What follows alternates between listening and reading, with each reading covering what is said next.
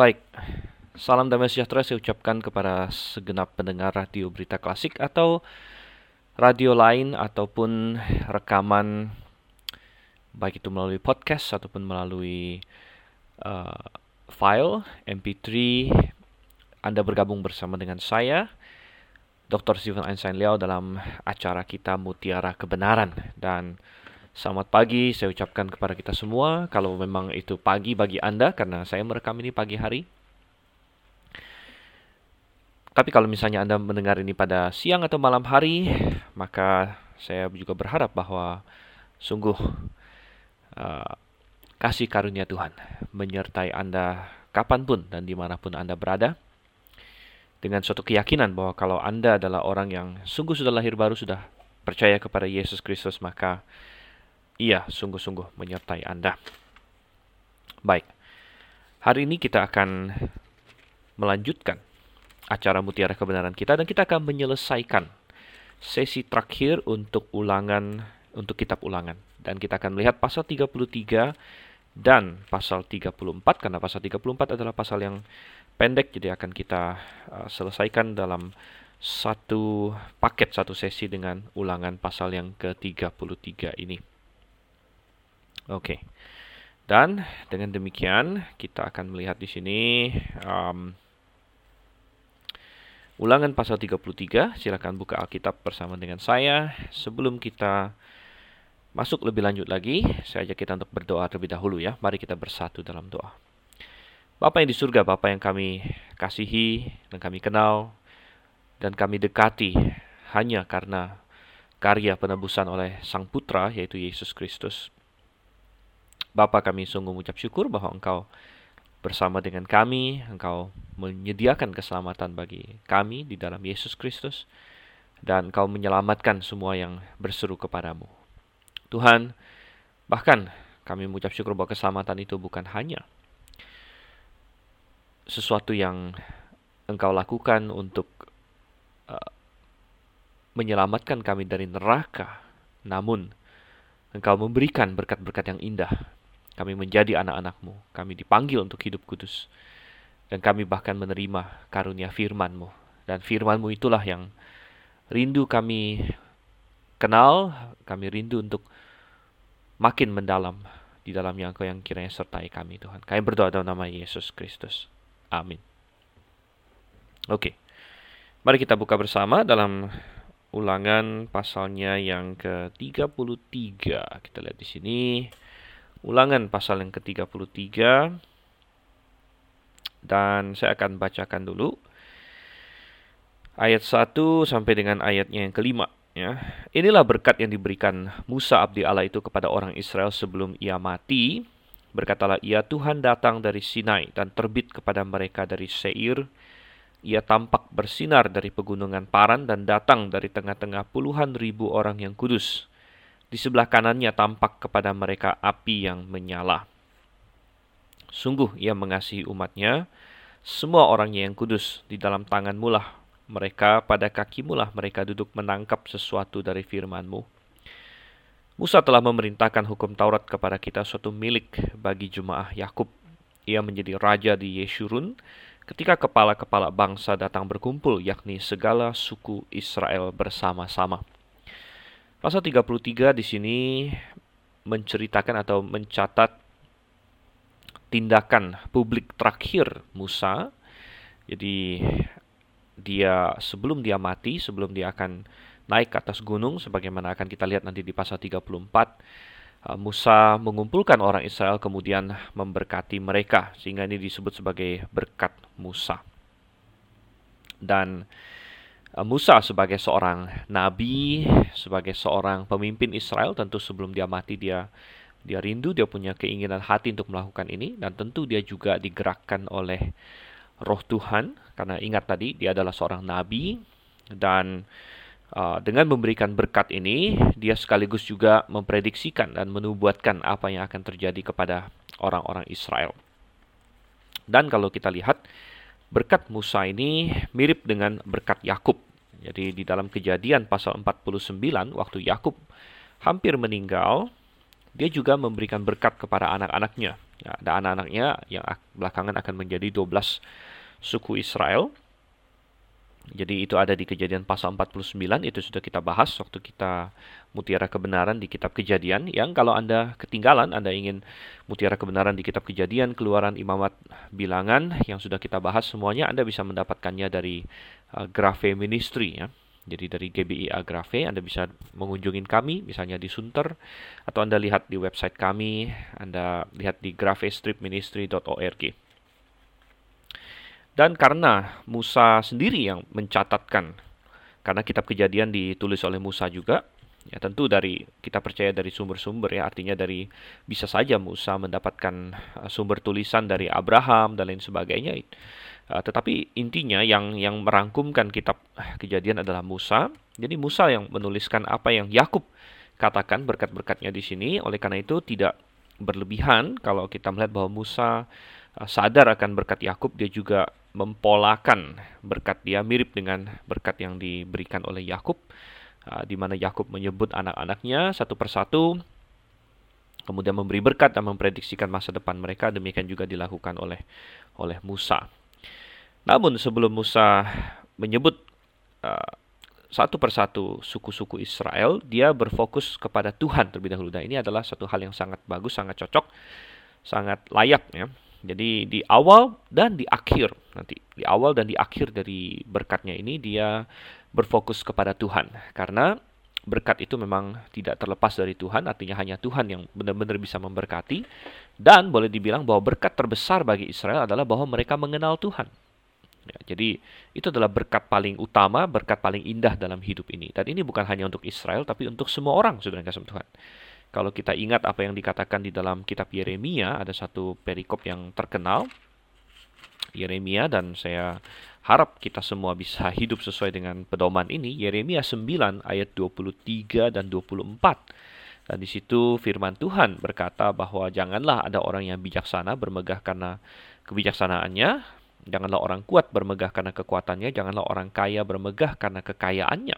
Ini yang hal-hal yang biasa dibanggakan, di, di elu-elukan oleh orang dan yang dianggap sebagai berkat oleh orang-orang dunia ini. Ya, jadi kalau orang dunia berkata, wah saya dapat berkat, biasanya apa maksudnya? Ya, misalnya dia dapat uang, atau dia dapat harta, atau dia ada kesuksesan tertentu, gitu kan? Dia berhasil mendapatkan posisi atau naik pangkat atau promosi atau dia uh, dia merayakan ya misalnya dia dia sehat ya dia dia kuat dan lain sebagainya ya.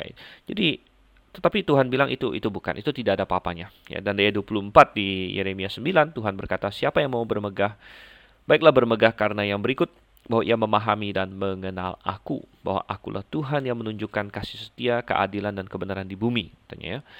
Dan itu adalah berkat yang paling indah. Jadi kembali ke ulangan pasal 33, oleh karena itu sangat cocok bahwa Musa mulai dengan Tuhan. Berkat terbesar bagi Israel ya, adalah bahwa mereka mengenal Tuhan.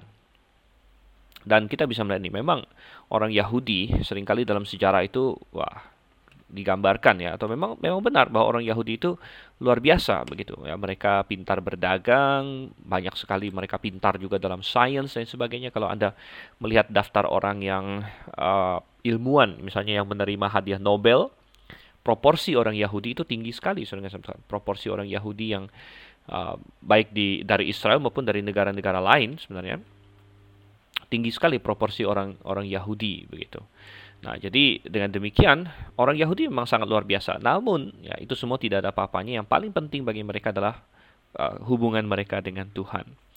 Dan ini juga benar bagi kita ya. Makanya di ayat 2 berkatalah, "Ya Tuhan datang dari Sinai, terbit kepada mereka dari Seir," tanya ya. Jadi Tuhan uh, punya hubungan yang spesial dengan mereka. Tuhan mengikat perjanjian dengan Israel di di Gunung Sinai.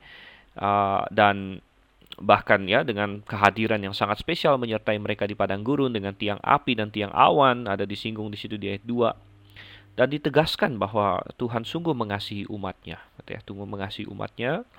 Uh, dan salah satu bentuk cara Tuhan menyatakan dia mengasihi umatnya adalah dengan memberikan mereka firman Tuhan. Jadi firman Tuhan adalah berkat yang luar biasa. Dan di ayat 3 dikatakan di situ uh, bahwa umat Tuhan berdiri pada kaki Tuhan dan menangkap menangkap firman Tuhan. Ya, dan uh, melalui Musa Tuhan memberikan hukum yang menjadi milik pusaka bagi Yakub ya, dan Israel menjadi bangsa yang sangat luar biasa karena mereka punya firman Tuhan. Nah, tetapi memang orang yang diberi lebih akan dituntut lebih juga.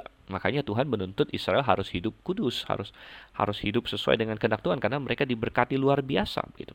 Namun itu adalah berkat yang luar biasa. Dan seharusnya kita orang Kristen hari ini juga menganggap firman Tuhan sebagai berkat yang luar biasa. Dan memang kita hidup di yang disebut zaman kasih karunia hari ini. Karena firman Tuhan tidak lagi terbatas. Dengan teknologi, dengan percetakan, bahkan sekarang dunia digital, firman Tuhan tidak lagi terbatas. Dengan Tuhan. Bahkan dengan dunia digital, siapa pun bisa mengakses firman Tuhan. Ya, dan ini sangat bertentangan dengan masa-masa sebelumnya di mana daerah-daerah tertentu sangat sulit untuk mendapatkan firman Tuhan. Ada daerah-daerah penganiayaan di mana firman Tuhan di, di, dilarang, ya ada uh, di mana firman Tuhan dicari dan dihancurkan dan sebagainya, ya dan mereka sangat merindukan firman Tuhan. Nah, tapi kita yang banyak hidup di dunia modern ya di Indonesia, di negara-negara Barat, kita belum pernah mengalami penganiayaan seperti itu. Banyak orang Kristen malah tidak mengindahkan firman Tuhan. Dia acu tak acu dengan firman Tuhan ya. Padahal firman Tuhan adalah berkat yang sangat luar biasa. Ayat 5 dikatakan ia menjadi raja di Yeshurun.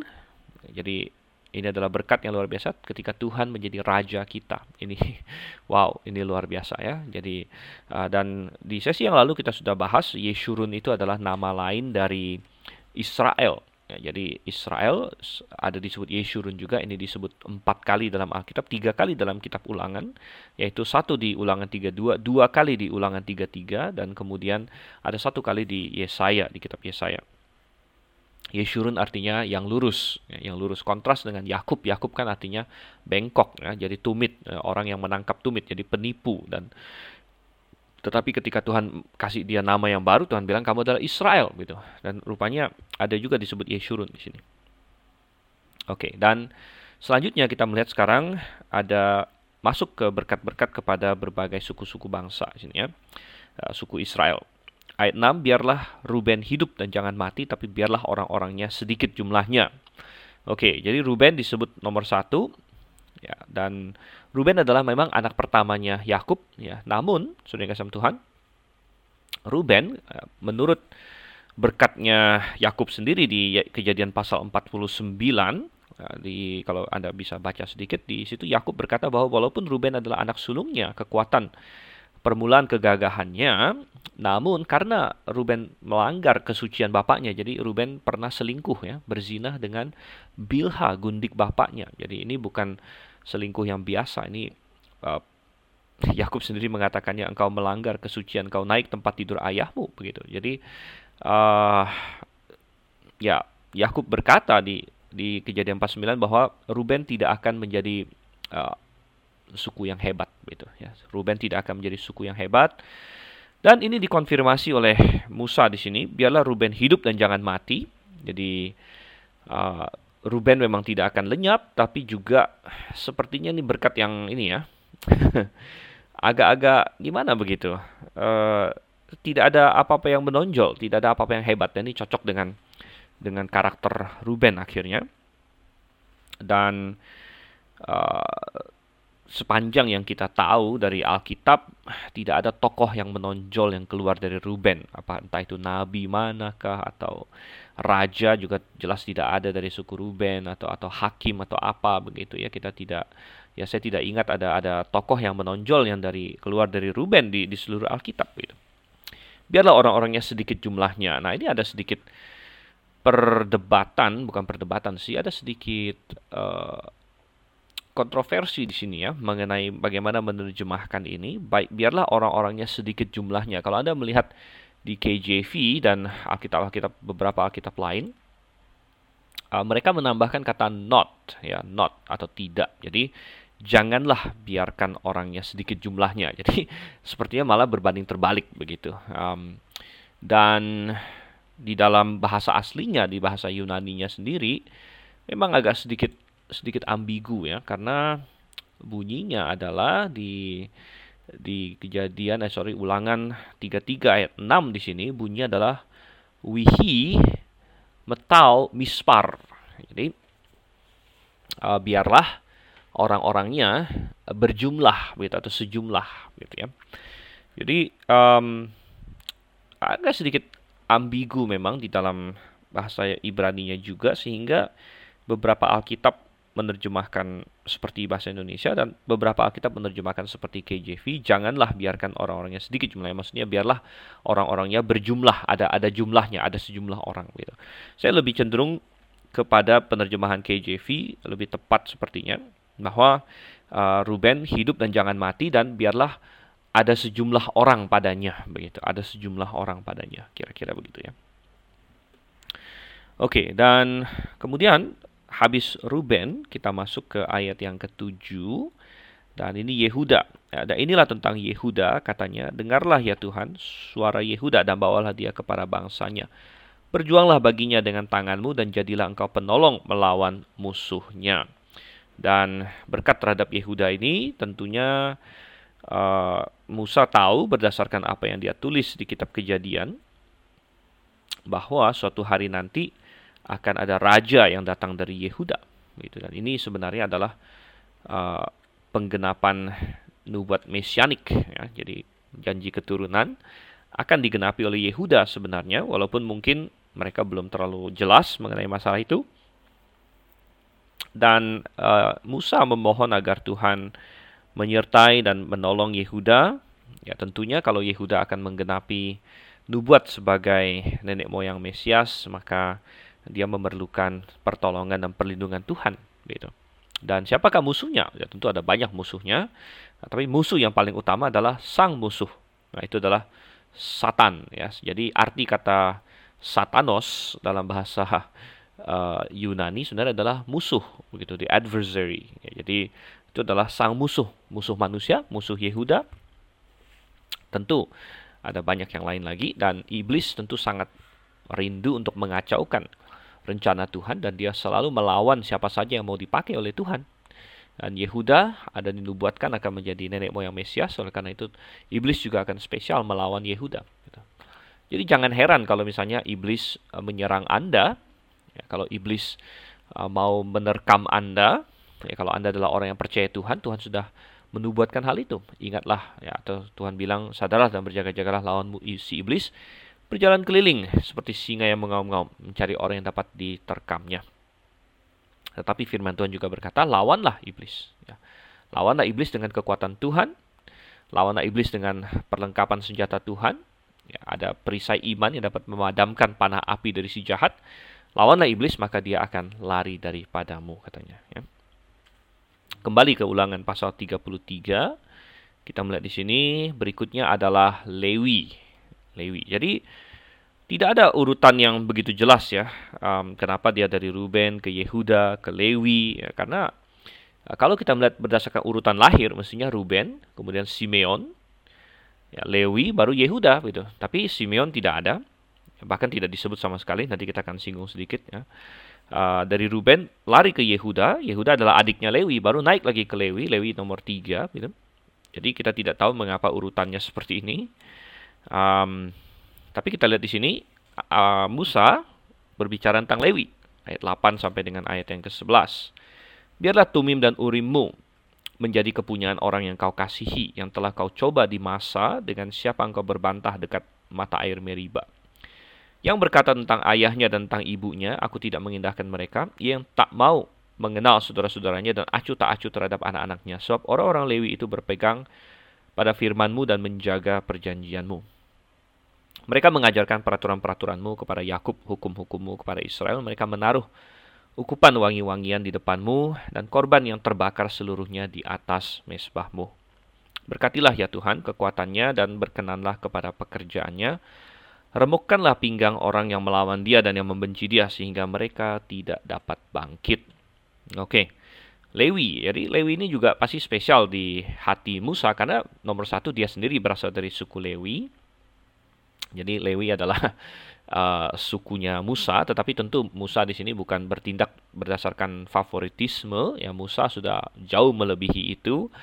Uh, Musa bertindak sebagai pemimpin Israel. Ya bahkan kalau kita baca dalam Alkitab, Musa tidak memberikan perlakuan spesial kepada anak-anaknya Jadi anak-anak Musa tidak pernah menonjol bagaimana di dalam Alkitab.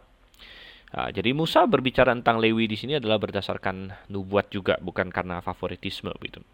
Dan yang sangat menonjol mengenai Lewi adalah bagaimana mereka akhirnya dipilih menjadi suku untuk melayani Tuhan gitu ya. Jadi suku melayani Tuhan baik itu dari segi bahwa sebagian dari orang Lewi menjadi imam yaitu dari jalurnya Harun maupun yang sisanya yang bukan yang bukan imam pun melayani Tuhan ya dalam, berbagai kapasitas. Nah, coba kita lihat yang imam, imam itu melayani Tuhan dengan cara antara lain memegang urim dan tumim sebagaimana di ayat 8 ya, tumim dan urimmu dan tumim dan urim atau urim dan tumim adalah dua barang undian boleh dibilang yang ditaruh di uh, tutup dada imam besar. Jadi uh, baju imam besar itu spesial dan di dadanya di bagian dada dari bajunya ada semacam kantung dimasukkan ke dalamnya urim dan tumim. Dan kita tidak tahu lagi hari ini secara persis urim tumim itu bentuknya bagaimana dan lain sebagainya. Tapi uh, urim dan tumim ini dipakai untuk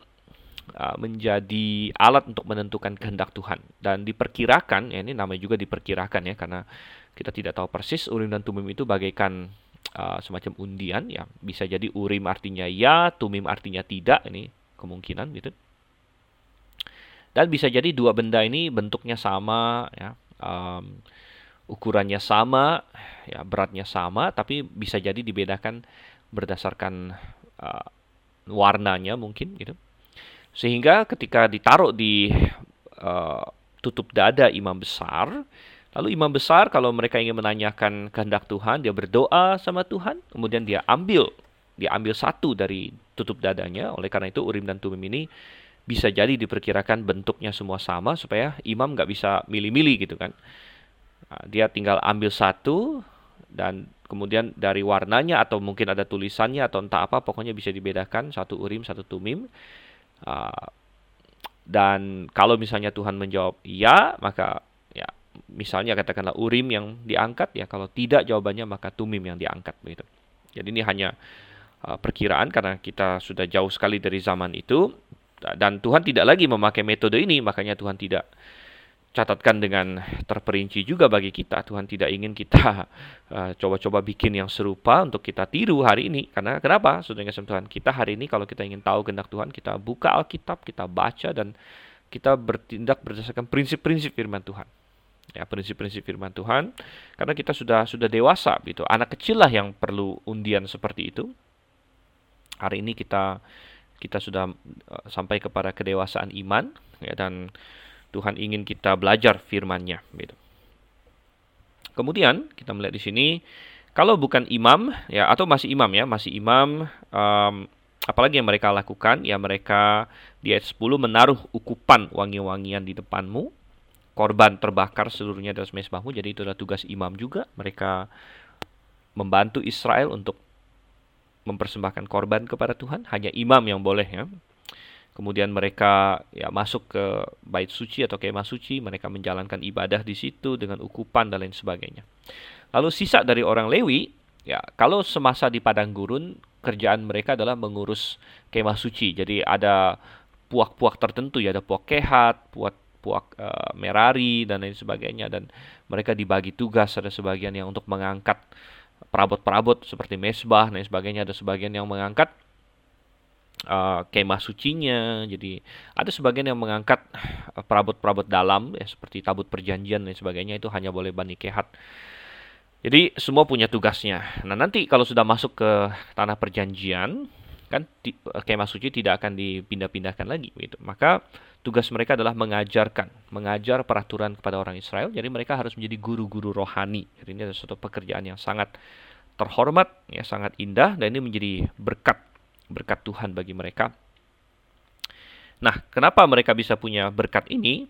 Ya karena kalau kita lihat uh, Simeon, kalau kita lihat di berkatnya Yakub di Kejadian 49 sekali lagi, Simeon dan Lewi itu uh, diprediksi oleh oleh Yakub mereka akan disebar. Ya, itu ada di ayat 5 dan sampai ayat 7 dari kejadian pasal 49 di situ. Simeon dan Lewi bersaudara senjata mereka adalah alat kekerasan. Jadi di ayat 7 dikatakan aku akan membagi-bagikan mereka di antara anak-anak Yakub. Ya. tetapi Nah, justru perbedaan antara Simeon dan Lewi menggambarkan kepada kita bahwa apa yang dilakukan oleh nenek moyang kita tidak harus mendefinisikan kita, begitu. Uh, Simeon akhirnya di, benar-benar disebar di antara orang Israel karena nanti belakangan kita akan lihat di kitab Yosua bahwa wilayah mereka yang mereka dapatkan itu ternyata uh, tersebar di dalam wilayahnya Yehuda begitu. Jadi mereka seperti tidak punya wilayah yang tersendiri karena berdasarkan undian mereka tersebar di wilayah Yehuda di situ. Dan akhirnya Simeon ya Simeon tidak pernah menjadi suku yang menonjol juga bahkan di seluruh ulangan tiga-tiga di sini Simeon tidak disebut sama sekali oleh Musa bahkan gitu. Ya, jadi itu contoh bahwa perilaku nenek moyang bisa berpengaruh kepada anak cucu begitu. Tetapi Lewi memberikan pelajaran yang satunya lagi. Jadi harus seimbang bahwa walaupun nenek moyang kita atau ayah kita atau kakek kita keputusan mereka bisa mempengaruhi kita sudah pasti ya, sudah pasti. Misalnya bapak kita penjahat ya kita ada kena getahnya nggak ya bisa jadi begitu. Ya. Ayah kita tidak bertanggung jawab ya kita bisa kena susahnya dan lain sebagainya. Namun ada pelajaran satunya lagi bahwa Eh, apa yang dilakukan nenek moyang kita tidak harus mendefinisikan kita. Dan ini adalah contoh Lewi. Nah, memang nubuat Tuhan pasti benar. Jadi Simeon dan Lewi sebagaimana dinubuatkan Yakub akan disebar. Tetapi ketika keturunan Lewi yang selanjutnya setia pada Tuhan dan melakukan hal-hal yang berkenan kepada Tuhan, Tuhan mengubah penyebaran mereka yang dinubuatkan oleh Yakub itu tadinya mungkin konotasinya negatif tapi Tuhan bisa bikin itu menjadi sesuatu yang positif begitu. Jadi akhirnya Lewi juga disebar, tapi disebar secara positif karena Lewi akhirnya tidak mendapat uh, tanah perjanjian atau tanah milik ya. Tapi dia disebar, tapi secara positif dia malah justru menjadi guru, menjadi uh, rohaniwan bagi semua Israel. Gitu. Jadi mereka disebar secara positif. Dan ya, mengapa mereka akhirnya mendapatkan berkat ya yang tadinya sepertinya tindakan nenek moyang mereka itu mendatangkan kutuk tapi ternyata ada generasi yang beriman ya dan akhirnya mereka mengubah itu menjadi berkat. Nah, banyak orang yang tidak paham apa maksudnya ayat 9 ya kan yang berkata tentang ayahnya tentang ibunya aku tidak mengindahkan mereka ini seolah-olah Lewi ini malah penjahat begitu. Dan saya sudah melihat banyak banyak uh, komentator mereka kebanyakan melengkapin, melompatin ayat ini ya mereka tidak jelaskan. Tapi saya uh, melihat justru ini pelajaran yang sangat indah. Maksudnya apa? Lewi ini berkata tentang ayahnya dan ibunya, aku tidak mengindahkan mereka, tidak mau kenal saudara-saudaranya, acut-acut, acut tak acut terhadap anak-anaknya. Tapi perhatikan penjelasannya ada di bagian terakhir ayat 9. Sebab orang-orang Lewi itu berpegang pada firmanmu dan menjaga perjanjianmu. Jadi ini harus dilihat dari sudut pandang positif. Saudara Maksudnya adalah ini seperti yang Tuhan Yesus katakan. Uh, Tuhan Yesus pernah berkata ya di Matius maupun di Lukas ya barang siapa menjadi muridku dia harus lebih mengasihi aku dibandingkan mengasihi bapaknya, ibunya, istrinya, anak-anaknya, saudara-saudaranya. Ya, bahkan di Lukas lebih lebih keras lagi. Barang siapa tidak membenci, Tuhan pakai istilah membenci bahkan ya, membenci ayahnya, ibunya, istrinya, anak-anaknya, saudara-saudaranya, bahkan nyawanya sendiri. Ya, maka ia tidak layak menjadi muridku. Ya, tentu Tuhan bukan mengajarkan kita menyakiti ya sengaja menyakiti atau atau menjahatin orang-orang sekitar kita keluarga kita bukan tapi maksudnya begini ketika kita lebih mengasihi Tuhan daripada mereka kadang-kadang mereka menganggap kita membenci mereka kan padahal tidak kita mengasihi mereka cuman kita lebih mengasihi Tuhan lagi begitu pernah nggak ada merasakan demikian misalnya ada orang yang anda tegur ya. anda tegur dia karena mengasihi dia anda tidak mau dia salah jalan anda tegur dia, misalnya dia mau berbuat jahat, Anda Anda cegah dia, Anda laporkan dia dan lain sebagainya dengan tujuan dia mau berbalik dari kejahatan dia. Nah, sebenarnya kita mengasihi dia begitu, tapi kita mengasihi dia dalam kasih kepada Tuhan juga, artinya kita lebih mengasihi Tuhan. Dan karena kita mengasihi Tuhan, kita mengasihi dia, kita tidak mau dia jatuh kepada kejahatan. Kita laporkan dia atau kita cegah dia berbuat jahat dia berpikir kita benci dia gitu. Waduh, kenapa kamu lawan saya? Kenapa kamu gagalkan rencana saya dan lain sebagainya begitu. Jadi bagi orang yang bersangkutan, dia merasa kita membenci dia. Ya, karena kita lebih mengasihi Tuhan. Padahal sebenarnya kita mengasihi dia juga begitu. Nah, kalau kita masih ingat dalam kitab Keluaran, orang Lewi akhirnya bisa dipilih Tuhan menjadi suku yang melayani dia itu karena waktu peristiwa lembu emas di Kejadian pasal 32 Dan Musa marah, dia turun dari Gunung Sinai, dia marah sekali dilihat orang Israel sudah kacau balau. Akhirnya Musa berseru, siapa yang memihak Tuhan datang kepadaku. Dan orang Lewi datang memihak Musa, memihak Tuhan gitu. Dan ini bukan enteng karena akhirnya Musa suruh mereka ambil pedang, bunuh ini semua yang kacau balau ini. Sedangkan di antara semua yang kacau balau ini ada orang-orang dekat mereka. Ya, mungkin sebagian orang Lewi sendiri, ya suku-suku lain yang jelas ada banyak di situ yang adalah teman-teman mereka dan masih satu bangsa, masih satu keluarga besar begitu. Ada ya di antaranya mungkin paman-paman mereka karena kan saling menikah di antara suku-suku Israel. Ada yang harus membunuh mungkin mertuanya ya, atau pamannya dari paman dari istrinya atau siapakah begitu ya. Jadi orang-orang tua mereka, saudara-saudara mereka keponakan-keponakan, anak-anak mereka, menantu mereka dan lain sebagainya. Jadi uh, dan suku Lewi melakukan itu. Gitu. Jadi mereka lebih taat kepada Tuhan daripada mengindahkan hubungan manusiawi. Ya, dan itu uh, Tuhan puji karena mereka mau memihak kepada Tuhan dalam peristiwa itu dan uh, Tuhan mengangkat mereka menjadi suku yang uh, melayani Dia. Gitu ya. Lanjut kita kembali ke Kejadian pasal 33 tentang Benyamin ia berkata, kekasih Tuhan yang diam padanya dengan tentram, Tuhan melindungi dia setiap waktu dan diam di antara lereng-lereng gunungnya. Oke, jadi Benyamin disebut kekasih Tuhan, suku yang uh, ya yang Tuhan kasihi begitu ya. Benyamin ini anak terakhir, jadi tidak ada urutan lahir di sini.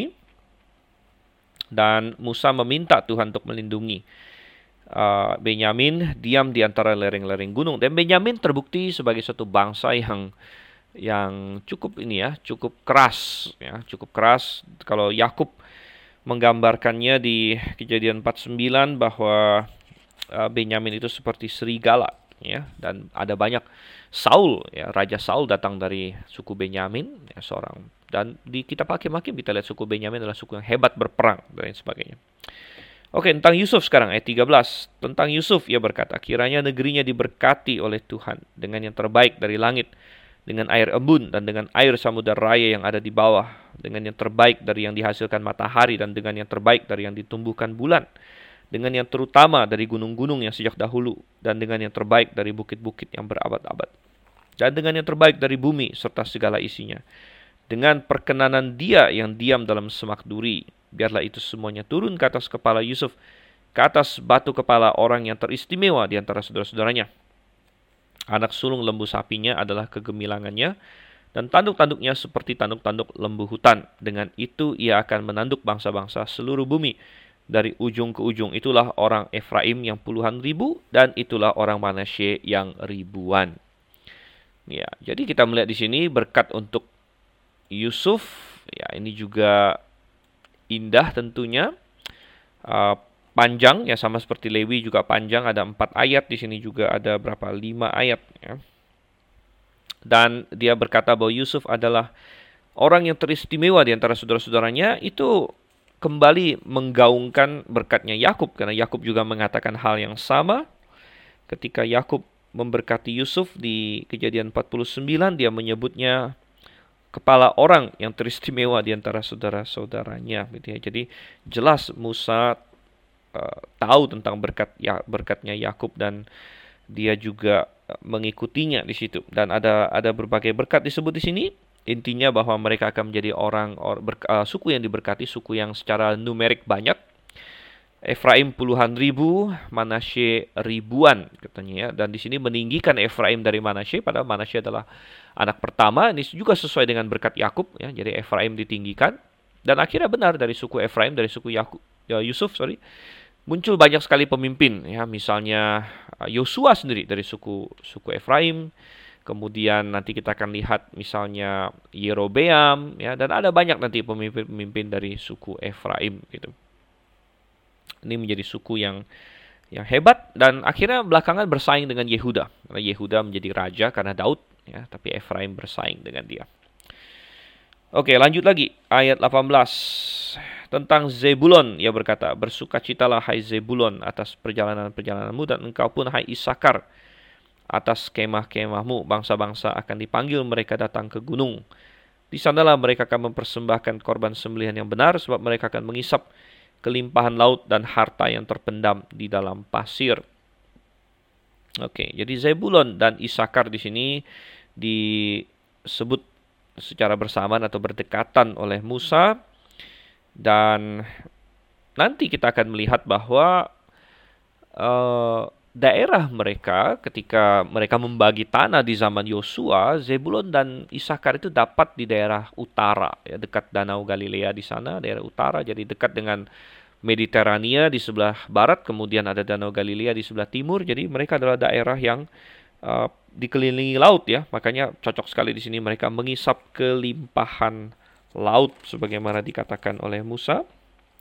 Dan ini juga cocok dengan apa yang dikatakan oleh Yakub di mana uh, di Kejadian 49 ayat 13 Zebulon diam di tepi pantai laut begitu ya jadi cocok dan ada harta yang terpendam di dalam pasir katanya di ayat 19 di situ. Saya ada membaca satu komentator yang berkata bahwa di Israel belakangan ini ditemukan minyak ya minyak bumi di sekitar utara daerah utara Israel yaitu sekitar daerah daerah Zebulon dan Isakar di situ.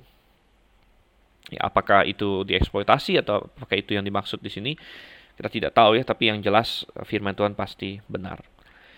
Kemudian masuk ke ayat 20 kita bicara tentang Gad. Tentang Gad ya berkata, terpujilah dia yang memberi kelapangan kepada Gad seperti singa betina ia diam dan menerkam lengan bahkan batu kepala. Hmm. Ia memilih bagian yang terutama sebab di sanalah tersimpan bagian panglima.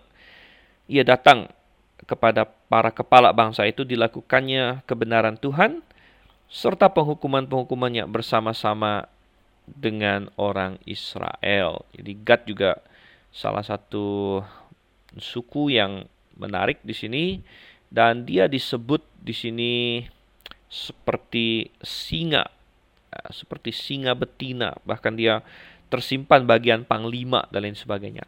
Dan ternyata memang di dalam sejarah kalau kita buka di satu Tawarik 12 satu Tawarik 12 ayatnya yang ke-14 kita temukan di situ um, bahwa suku Gad ya ternyata memiliki banyak pasukan yang hebat-hebat begitu. Uh, di zaman Daud mereka menyumbang banyak pasukan yang gagah perkasa kepada Daud. Di 1 Tawarik 12 ayat 14 dikatakan mereka itulah dari Bani Gad kepala-kepala pasukan satu orang yang paling kecil mampu atau sanggup melawan 100 orang dan yang paling besar sanggup melawan 1000 orang. Ya, jadi Bani Gad menyumbang banyak tentara yang luar biasa bagi Daud dan bagi Israel pada masa-masa mereka diperlukan. Oke, kemudian tentang Dan, ayat 22. Tentang Dan, ia berkata, adapun Dan ialah anak singa yang melompat keluar dari Basan. Oke, jadi anak singa sebagai gambaran dan kalau di berkatnya Yakub dia digambarkan sebagai ular di kejadian 49 ayat 17 dan seperti ular di jalan. Jadi ular atau anak singa di sini. Suku Dan memiliki sejarah yang tidak terlalu bagus kalau kita lihat di sepanjang uh, kitab suci ya. Jadi Makanya Yakub menggambarkan dia sebagai ular uh, dan di sini sebagai anak singa yang melompat keluar. Jadi ini bisa bisa dalam pengertian negatif juga begitu karena akhirnya suku Dan uh, kita melihat tercatat dia adalah salah satu suku yang jatuh ke dalam penyembahan berhala di dalam kitab Hakim-hakim. Dan di zaman raja-raja Yerobeam membuat dua patung lembu emas, satu di Betel, satu di kota Dan, begitu. Dan singkat sekali ya yang Musa katakan tentang Dan di sini. Kemudian kita masuk ke ayat 23 tentang Naftali. Ia berkata, Naftali kenyang dengan perkenanan dan penuh dengan berkat Tuhan. Milikilah Tasik dan wilayah sebelah selatan. Jadi ini adalah Naftali. Naftali wilayah Tasik dan selatan. Tasik itu kalau dalam bahasa KJV disebut the west, the west and the south. Jadi barat dan selatan gitu. Tentang Asher 24 dikatakan.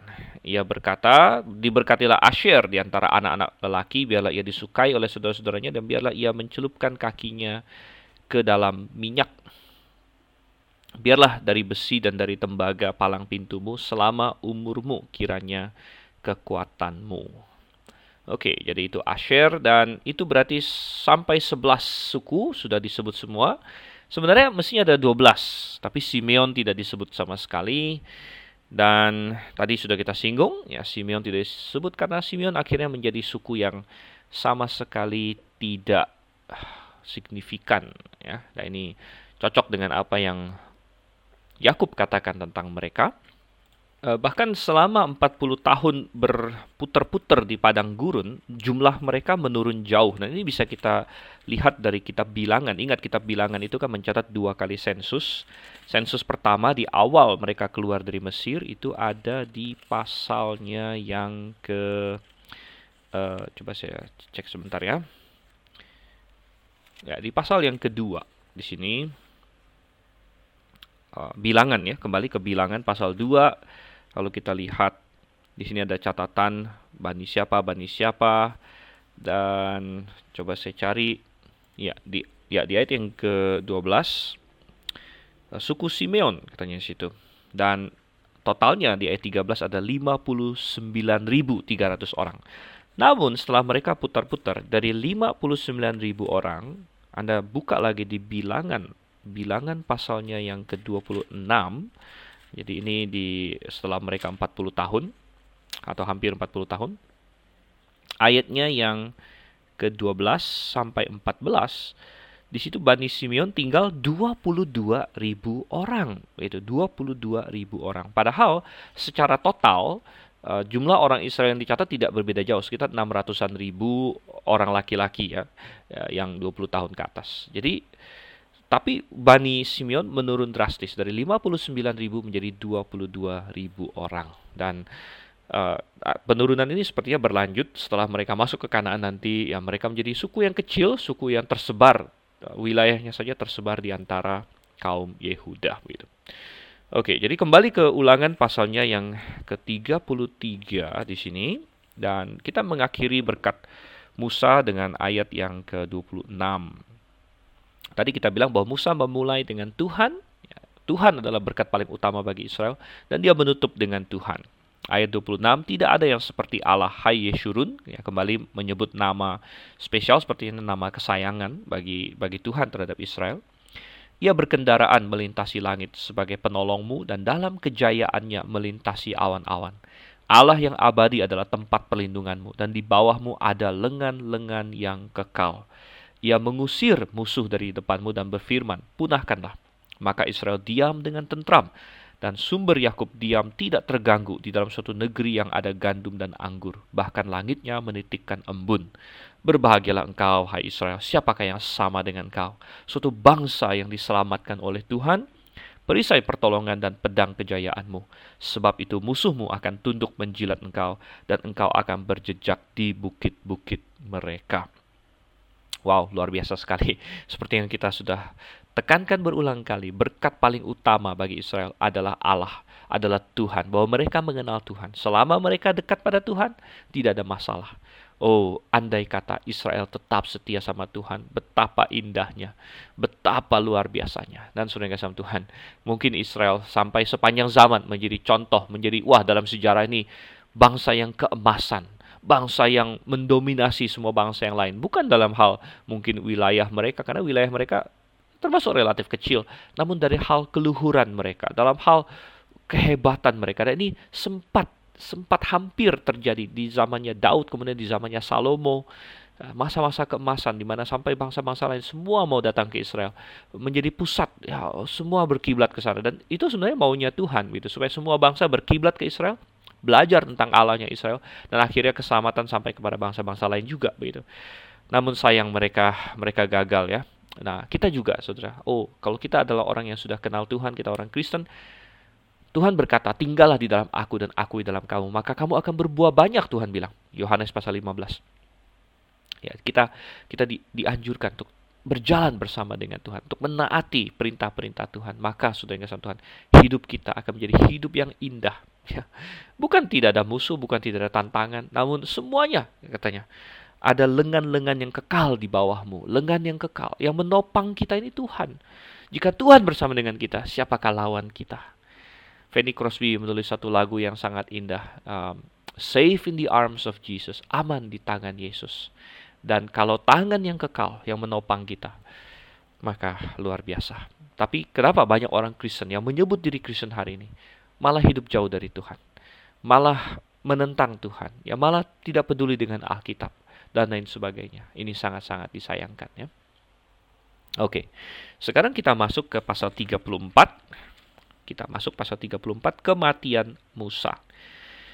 Dan pertama kita sebelum kita baca uh, kita masuk dulu ke masalah serangan orang yang berkata mana mungkin Musa menulis ini dan karena mereka berkata bahwa Musa tidak mungkin menulis tentang kematiannya sendiri, maka mereka meragukan bahwa kitab ulangan secara keseluruhan ditulis oleh Musa dan ini biasa ditekankan oleh orang-orang liberal, orang-orang yang tidak percaya Tuhan sebenarnya walaupun judulnya Kristen.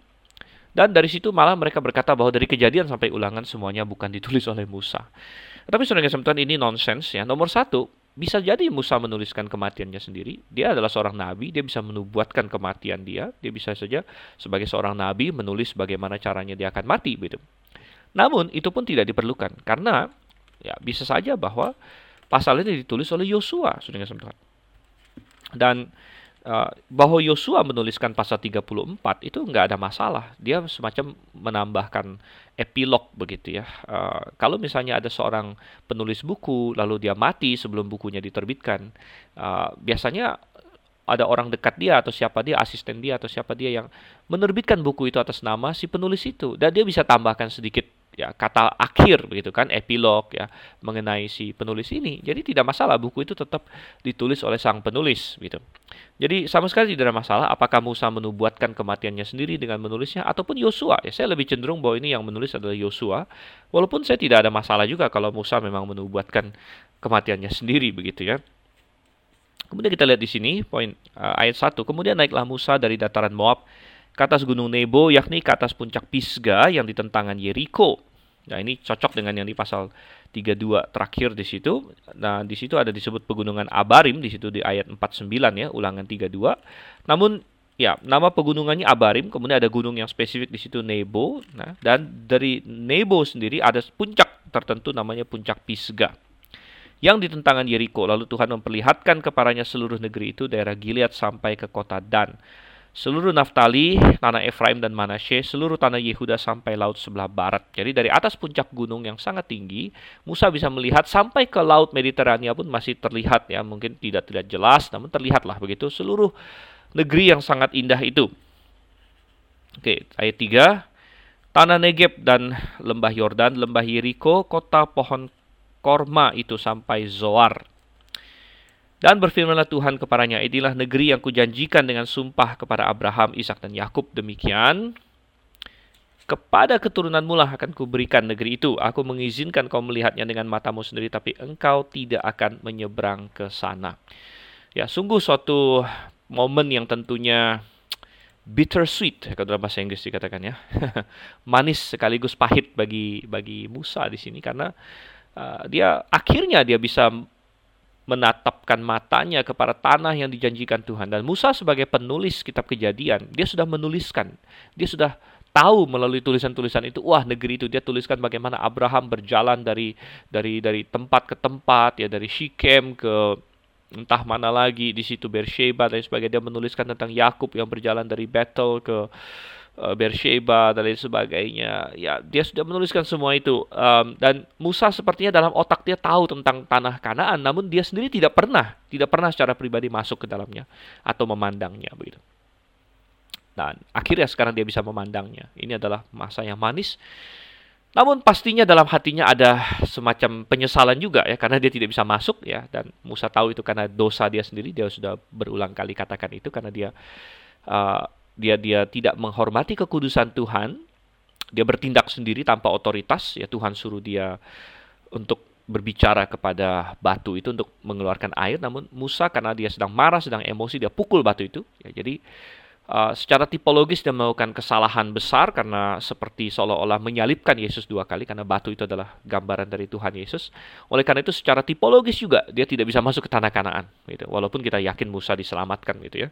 Namun secara tipologis dia tidak bisa masuk ke tanah Kanaan karena dia menyalibkan Yesus dua kali dan dalam Ibrani pasal 6 dikatakan kalau orang menyalibkan Yesus dua kali tidak ada lagi korban untuk uh, dia tidak bisa tidak bisa diselamatkan gitu ya.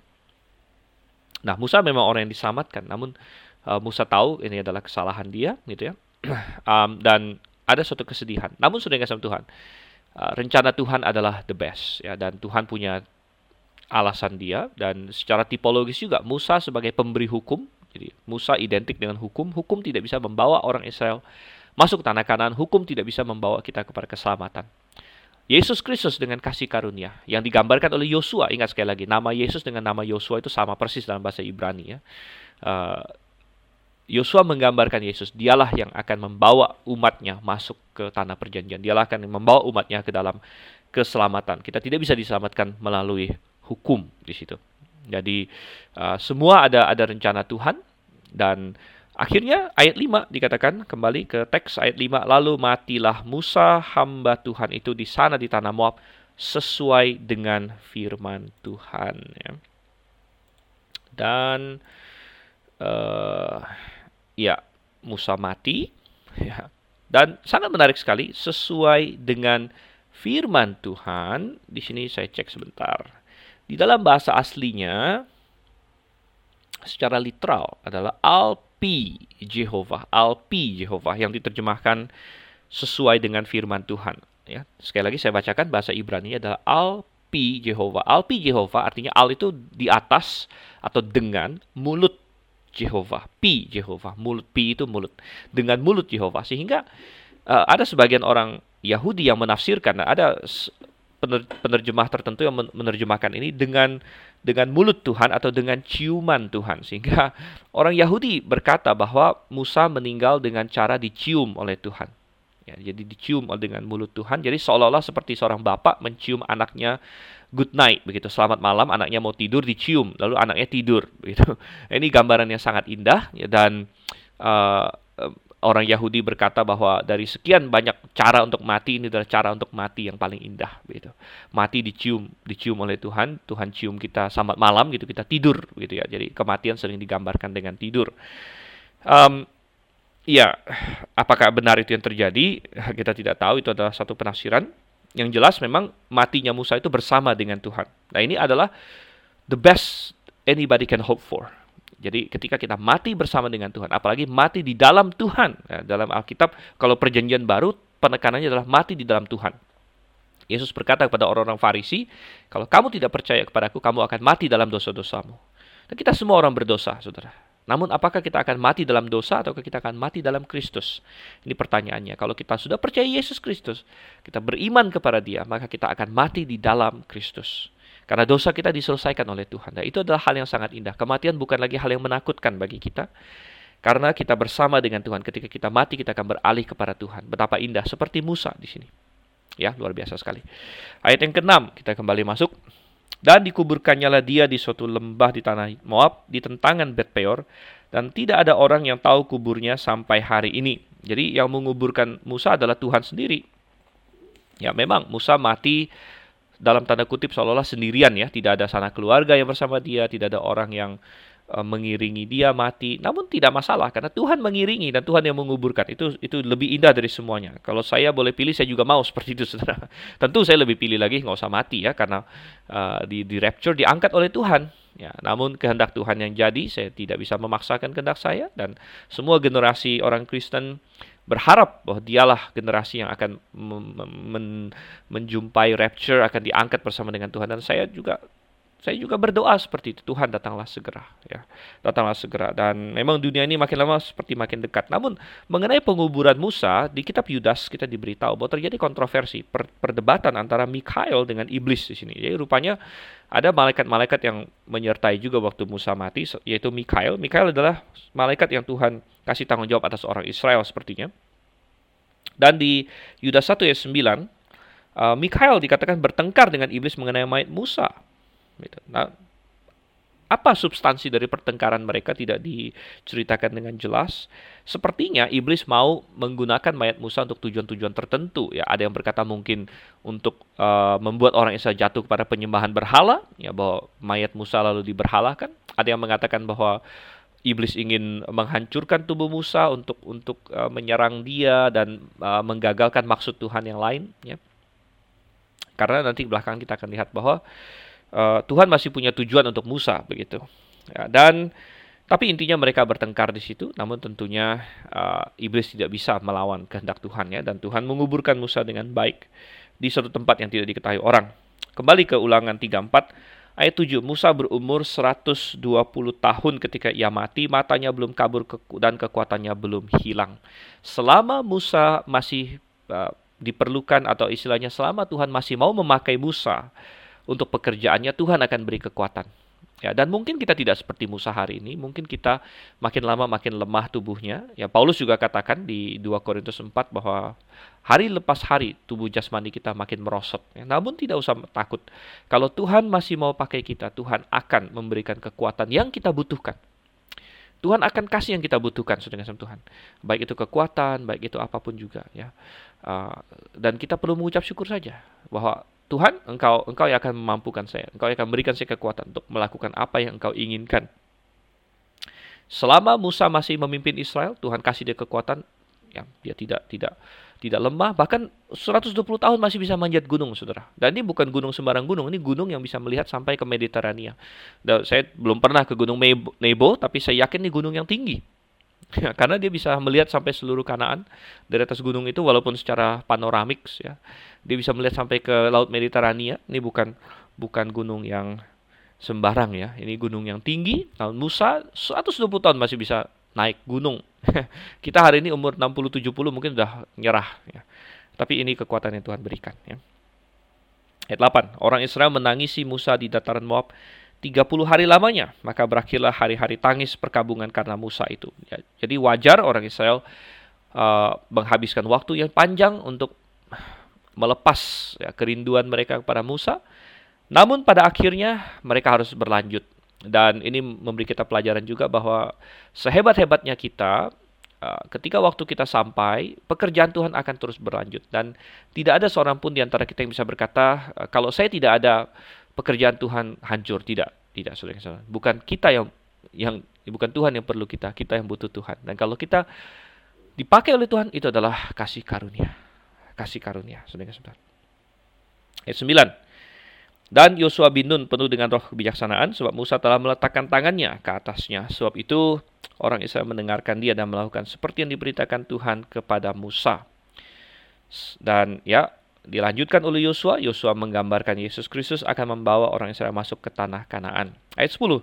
Seperti Musa yang dikenal Tuhan dengan berhadapan muka, tidak ada lagi nabi yang bangkit di antara orang Israel. Dalam segala hal, dalam hal segala tanda dan mujizat yang dilakukannya atas perintah Tuhan di tanah Mesir, terhadap Firaun dan terhadap semua pegawainya dan seluruh negerinya, dan dalam hal segala perbuatan kekuasaan dan segala kedahsyatan yang besar yang dilakukan Musa di depan seluruh orang Israel. Tidak ada lagi yang seperti Musa dalam hal kedekatan dia dengan Tuhan, bagaimana dia melihat Tuhan muka dengan muka, segala macam mukjizatnya dan sebagainya. Tidak ada lagi yang seperti dia sampai kapan sudah? Sampai kedatangan Yesus. Makanya Yesus Kristuslah yang menggenapi nubuat Musa sendiri di dalam uh, kitab bilangan bahwa seorang nabi yang seperti aku akan Tuhan bangkitkan. Ya, seorang nabi yang seperti aku akan Tuhan bangkitkan di antara kamu dan itu mengacu kepada Yesus. Yesuslah nabi berikutnya yang seperti Musa dan melebihi Musa sebagaimana diargumenkan di Ibrani bahwa Yesus Kristus lebih tinggi dari Musa. Kalau kalau Musa itu seperti bangunan ya maka uh, atau seperti hamba ya hamba yang setia, maka Yesus adalah anak gitu. Anak. Jadi Musa itu hamba, Yesus itu putra, dia ahli warisnya.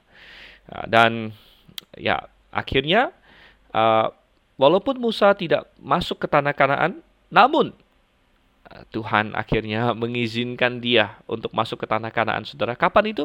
Ya, ketika Yesus kembali, ketika Yesus datang ke muka bumi, ingat di Injil dicatat bahwa Yesus naik ke atas sebuah gunung, Mount Transfiguration, di mana uh, Tuhan ditransfigurasikan dan di situ Elia dan Musa berdiri bersama dengan dia. Dan pada saat itulah Musa mendapatkan keinginan hatinya bahwa dia akhirnya masuk ke tanah kanan. Dia berdiri pada masa Yesus yang bawa dia masuk. dia tidak bisa masuk dengan diri sendiri karena dia berdosa. Yesus yang bawa dia masuk, saudara. Dan cocok sekali ini ya secara tipologis. Yesus bawa Musa masuk ke tanah kanaan. Waktu Yesus dimuliakan di atas gunung, Musa berdiri di situ. Dan ini kembali mengingatkan kita bahwa itulah dasar dari iman kita, yaitu Tuhan, yaitu Yesus Kristus. Dialah yang membawa kita kepada keselamatan kita dan yang akan menyempurnakan keselamatan kita. Dan puji syukur ya kita ada di dalam Dia ya dan Tuhan bilang bahwa kita harus uh, tetap berpegang kepada kepercayaan kita, jangan melepas kepercayaan kita itu. Oke, baik. Jadi sangat indah pelajaran firman Tuhan, seluruh kitab Ulangan sudah kita selesaikan kiranya bermanfaat. Uh, jangan lepaskan belajar firman Tuhan terus. Dan kalau Tuhan berkenan, ya, mutiara kebenaran akan berlanjut dengan kitab-kitab selanjutnya. Ya. Rencananya Yosua, tapi kita akan lihat nanti. Uh, kita akan masuk ke Yosua mungkin, uh, tapi ikuti terus saudara saudara dan sebarkan, beritakan kepada sebanyak mungkin orang bahwa ada program belajar Alkitab yang indah. Baik, dengan demikian saya Dr. Sifan Anseliau akan undur diri dari hadapan Anda uh, untuk sesi ini dan juga untuk kitab uh, ulangan secara keseluruhan. Mari kita bersatu dalam doa. Tuhan, Tuhan, terima kasih Tuhan. Engkau telah menyertai kami ya, dalam kira-kira satu bulan ini. Ya kami telah belajar kitab ulangan, kitab yang sangat indah. Ada banyak pelajaran di dalamnya. Tuhan, hanya dengan kekuatan-Mu lah, dengan bantuan Roh Kudus lah kami bisa belajar firman-Mu. Tolong kami Tuhan agar kami makin mendalami, makin mendalami firman-Mu, makin mengenal Engkau dan itu berdampak dalam hidup kami. Terima kasih Tuhan. Terima kasih untuk pelajaran yang indah. Sertailah anak-anakmu yang telah belajar bersama agar kami dapat melakukannya. Dalam nama Yesus kami berdoa dan mengucap syukur. Amin. Sungguh indah bisa mempelajari Alkitab bersama Anda sekalian semua. Sampai berjumpa di sesi selanjutnya, di kitab selanjutnya. Maranatha.